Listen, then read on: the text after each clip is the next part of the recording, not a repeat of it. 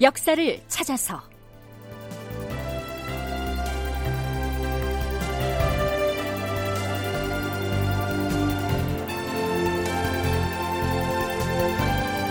제 897편 굶주린 백성이 인육을 먹었다는데. 극본 이상락 연출 최홍준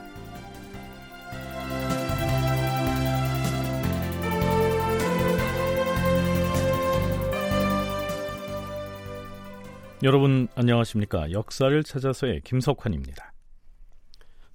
요즘엔 외적이 우리 조선의 남쪽 변경에 진을 치고 있으니 그 흉악한 꾀를 예측할 수가 없다. 그런데 우리는 어떠한가? 군사와 백성은 지칠 대로 지쳐 있고 재력이 고갈되어 고가는 텅 비어서 천길 벼랑 끝에 서 있는 형국이다. 이러한 때에 군사를 징발하여 원수를 갚는 일과 중국 장수를 접대하는 업무는 매우 막중한 일이다. 그런데 어찌 배움이 모자라서 물정에 어둡고 용렬하기까지 한 내가 그 일을 감당하겠는가? 그럼에도 어명을 받았으니 마치 모기가 태산을 짊어진 것 같아서 어찌할 바를 모르겠다. 다만 경들이 종묘사직의 막대한 계책을 생각하고 몹시 박절한 나의 심정을 가엽게 여겨 마음을 다하고 정성을 모아 부족한 점을 가르쳐 준다면 국가와 백성을 위해 주어진 임무를 힘써 수행할 것이다. 선조 26년 윤 11월 열 아흔 날에 세자인 광해군이 남쪽으로 떠나면서 병조판서와 호조판서 등 자신을 수행해서 함께 떠나는 조정 신료들을 향해서 발표한 글입니다. 자, 출발하라!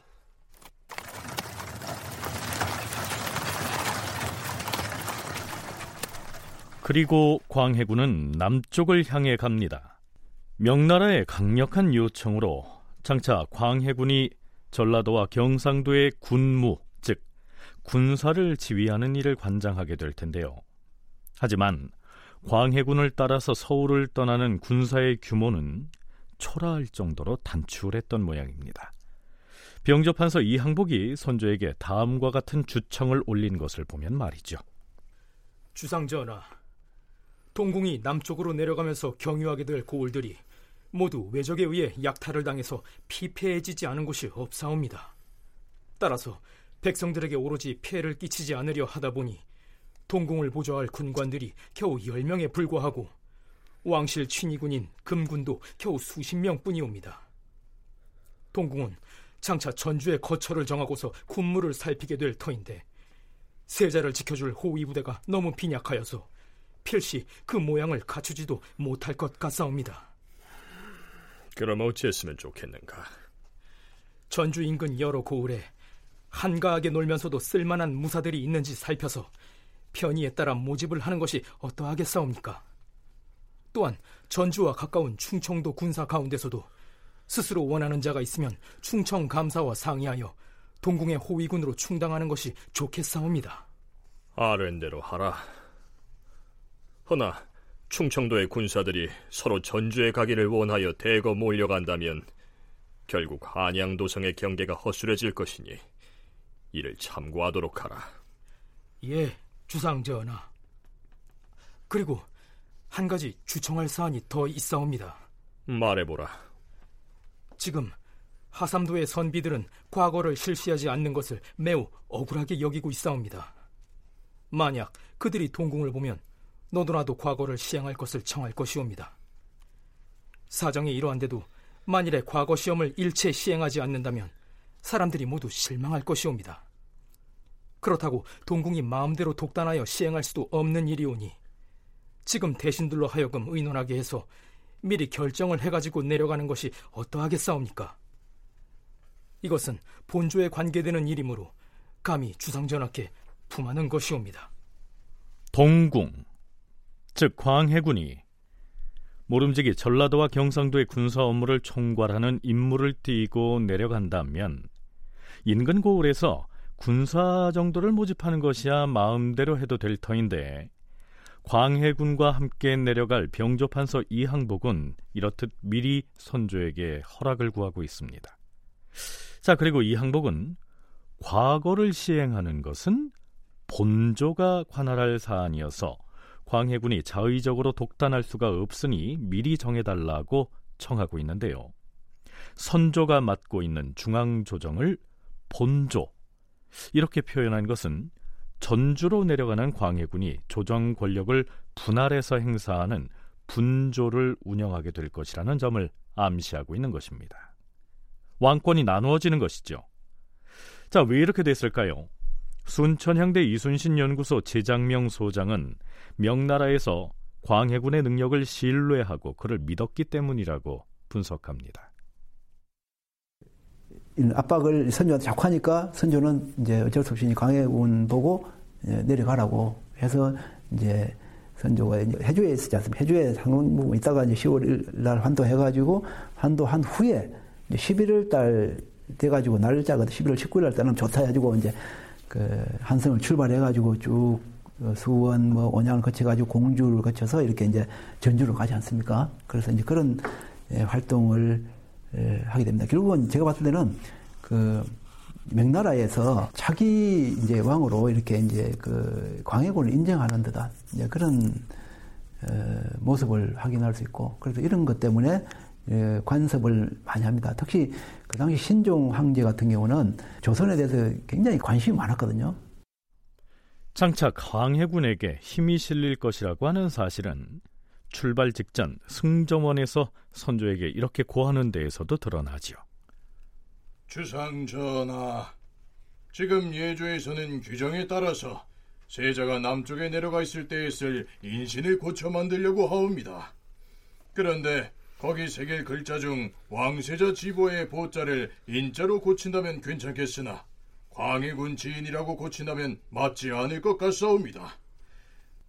중국 예보에서 자문을 보내올 때에도 모두 세자라 부르고 있으므로 왕세자 지인이라 고쳐 만드는 것이 합당할 것 같사옵니다만 장차 세자가 사용할 결제 도장의 글자에 보배 보자를 써서 왕세자 지보 라고 하느냐 아니면 세자라는 말을 빼고 도장 인자를 붙여서 광해군 지인이라고 할 것이냐 그걸 묻고 있는 것이죠. 선조의 대답 들어보시죠. 비록 우리나라에서는 세자라고 부르더라도 상국인 중국에 세자인을 찍어 보내는 것은 도리가 아닐 터이다. 또한 보배 보자는 함부로 써서는 안 되는 글자가 아닌가. 과인의 생각으로는 광해군 지인이라 칭하는 것이 무방하겠다. 이렇게 정해집니다. 이제 광해군이 그 도장을 가지고서 자신에게 주어진 반쪽 조정, 즉 분조의 권리를 행사하게 되겠죠.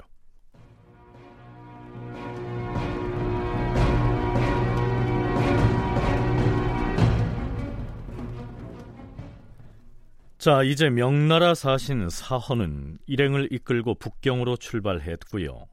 세자인 광해군은 분조를 운영하기 위해서 전주로 내려가지요. 그런데 한 가지 마무리 짓지 못한 일이 있었습니다. 왕위를 내려놓겠다는 이른바 선의파동이지요. 광해군은 윤 11월 19일에 전주를 향해서 떠났는데요. 그러거나 말거나 선조는 달이 바뀌어서 12월에 접어들기까지 줄기차게 왕위를 넘기겠다는 고집을 꺾지 않습니다. 그러자 유성룡을 비롯한 대신들도 선조의 전의를 조건부로 받아들이겠다고 말하죠. 주상 전하, 전하께서는 지금이 어떠한 때라고 여기시옵니까? 나라의 안위와 성패가 눈 깜빡할 사이에 결판날 매우 중대한 시기옵니다.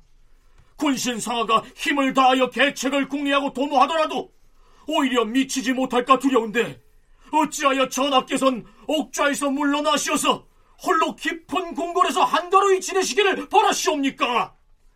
주상 전하, 신들도 감히 전하의 뜻을 어기겠다는 것이 아니옵니다. 단지 어느 기간 동안만이라도 조금 유보하였다가 우선 이 사변이 좀 평정된 다음에 동궁께서 서울로 돌아오시면 그때 조용히 전의하시기를 바라옵니다. 하오니 당장 전의하시겠다는 교지는 거두어 주시옵소서. 거두어 주시옵소서. 지금이야말로 일각이 시급한 때이다. 그런데 우선 사변이 좀 평정되기를 기다리라니. 경들은 이 사변이 쉬이 평정될 수 있다고 여기는가?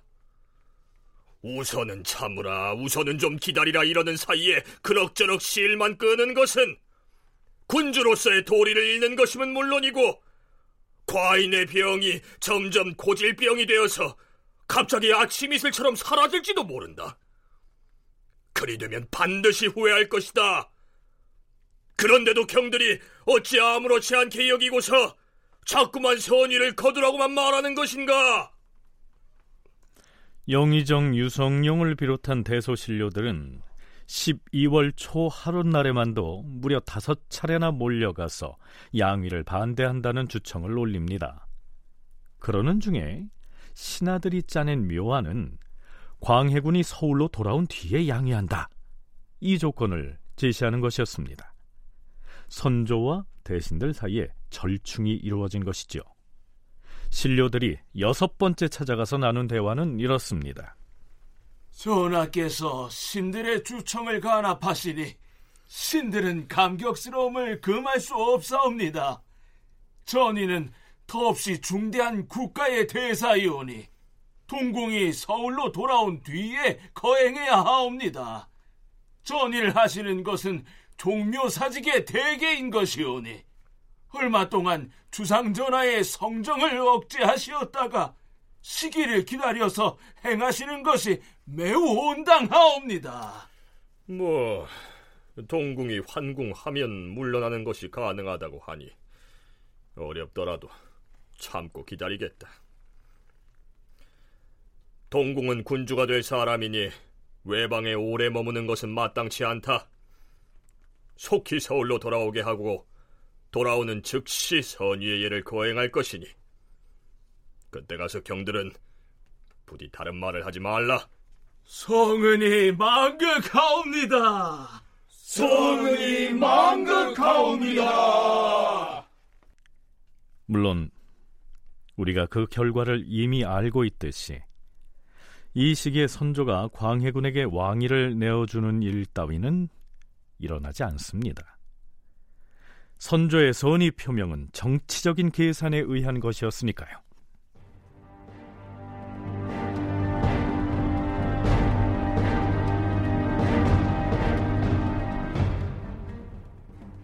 자, 이제 광해군이 조정 기능의 일부를 분할해서 분조를 운영하기 위해서 전주로 내려갔으니 이제 선조는 무슨 일을 해야 할까요? 눈앞에 닥친 가장 시급한 문제는 굶주림과 전염병으로 죽어가는 백성들을 구제하는 일이었지요. 전하, 비변사에서 아뢰옵니다. 한양 도성의 굶주린 백성이 굶어 죽는 것을 구제하는 일이 시급하옵니다. 그래서 장소를 따로 지정해서 구제소를 설치하여 싸웁니다. 하지만 요즘엔 날씨가 매우 춥기 때문에 구제소까지 나오지도 못하고 굶어 죽는 자가 잠옷 늘고 있사옵니다. 그럼 어찌했으면 좋겠는가? 지난번에 명나라 유총병의 군대가 진을 치고 있는 고을에 가보았는데 군인들이 진 중에다 가마솥을 걸어놓고 죽을 끓이고 있었사옵니다.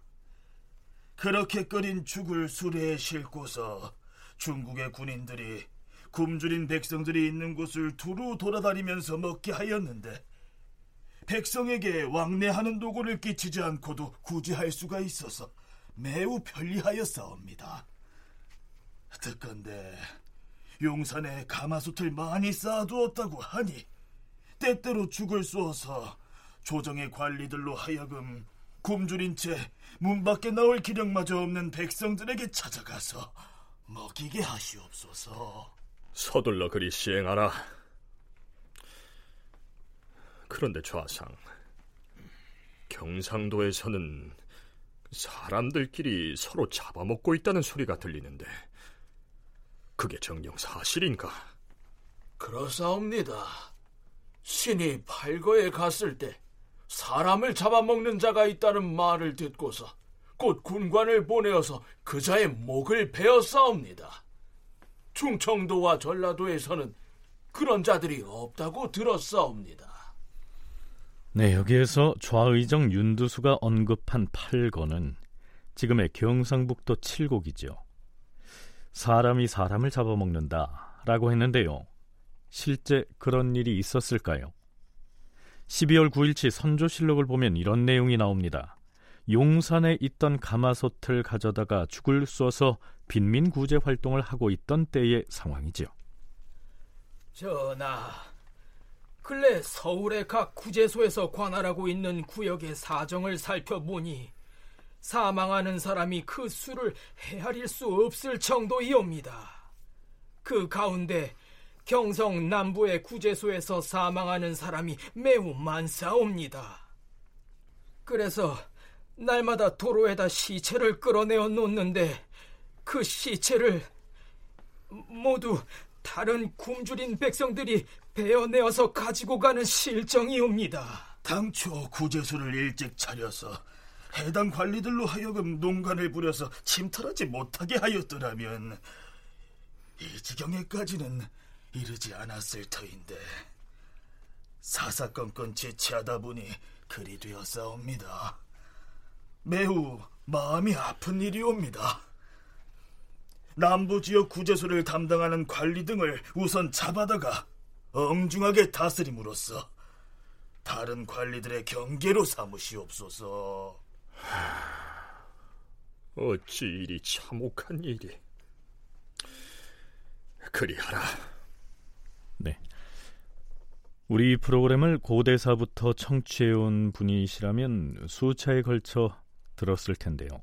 삼국사기 등의 사료에는 간헐적으로 기민상식이라는 네 글자가 등장합니다. 굶주린 사람들이 서로 잡아먹었다. 이런 뜻인데요. 그런데 그때마다 우리는 실제로 그런 끔찍한 일이 있었다기 보다는 백성들의 삶이 그만큼 피폐했다. 이것을 은유적으로 나타낸 표현이 아니겠느냐. 이렇게 넘겼었지요. 그런데요. 지금 우리는 임진왜란 시기의 조선왕조실록에서 너무나 구체적으로 기술해 놓은 이 기사들을 접하고 있습니다. 어떻게 이해해야 할까요? 전남대 김경태 교수의 얘기 들어보시죠. 이 전란으로 이제 기근이 아주 심각해지면 사람을 죽여서 이렇게 잡아먹는다기보다는 시신을 시신을 고기로 먹는 그런 행위가 있었다는 기록들은 뭐 관용적인 표현을 넘어서 일기류 같은 데도 가끔 눈에 띄긴 합니다. 그런데 물론 이제 그것을 직접 봤는지 소문을 들었는지는 또 우리가 점검을 해봐야 되니까요. 뭐 그러한 어떤 극단적인 상황을 모두 사실로 이렇게 데이터베이스 하는 것은 위험이 있을 수도 있다고 물론 저도 생각합니다. 하지만 아주 어, 그렇게 표현될 정도로 기근과 어떤 사람들의 어려움의 참상이 심했다는 것은 사실인 것 같습니다.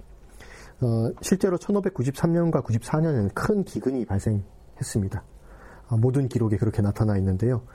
어, 전쟁 때문에 사람들이 흩어졌고 농지도 황폐해지고 또 농사가 당연히 때를 잃게 되면서 발생한 큰 어떤 기근이었던 것 같습니다. 다큐멘터리 역사를 찾아서 다음 시간에 계속하겠습니다.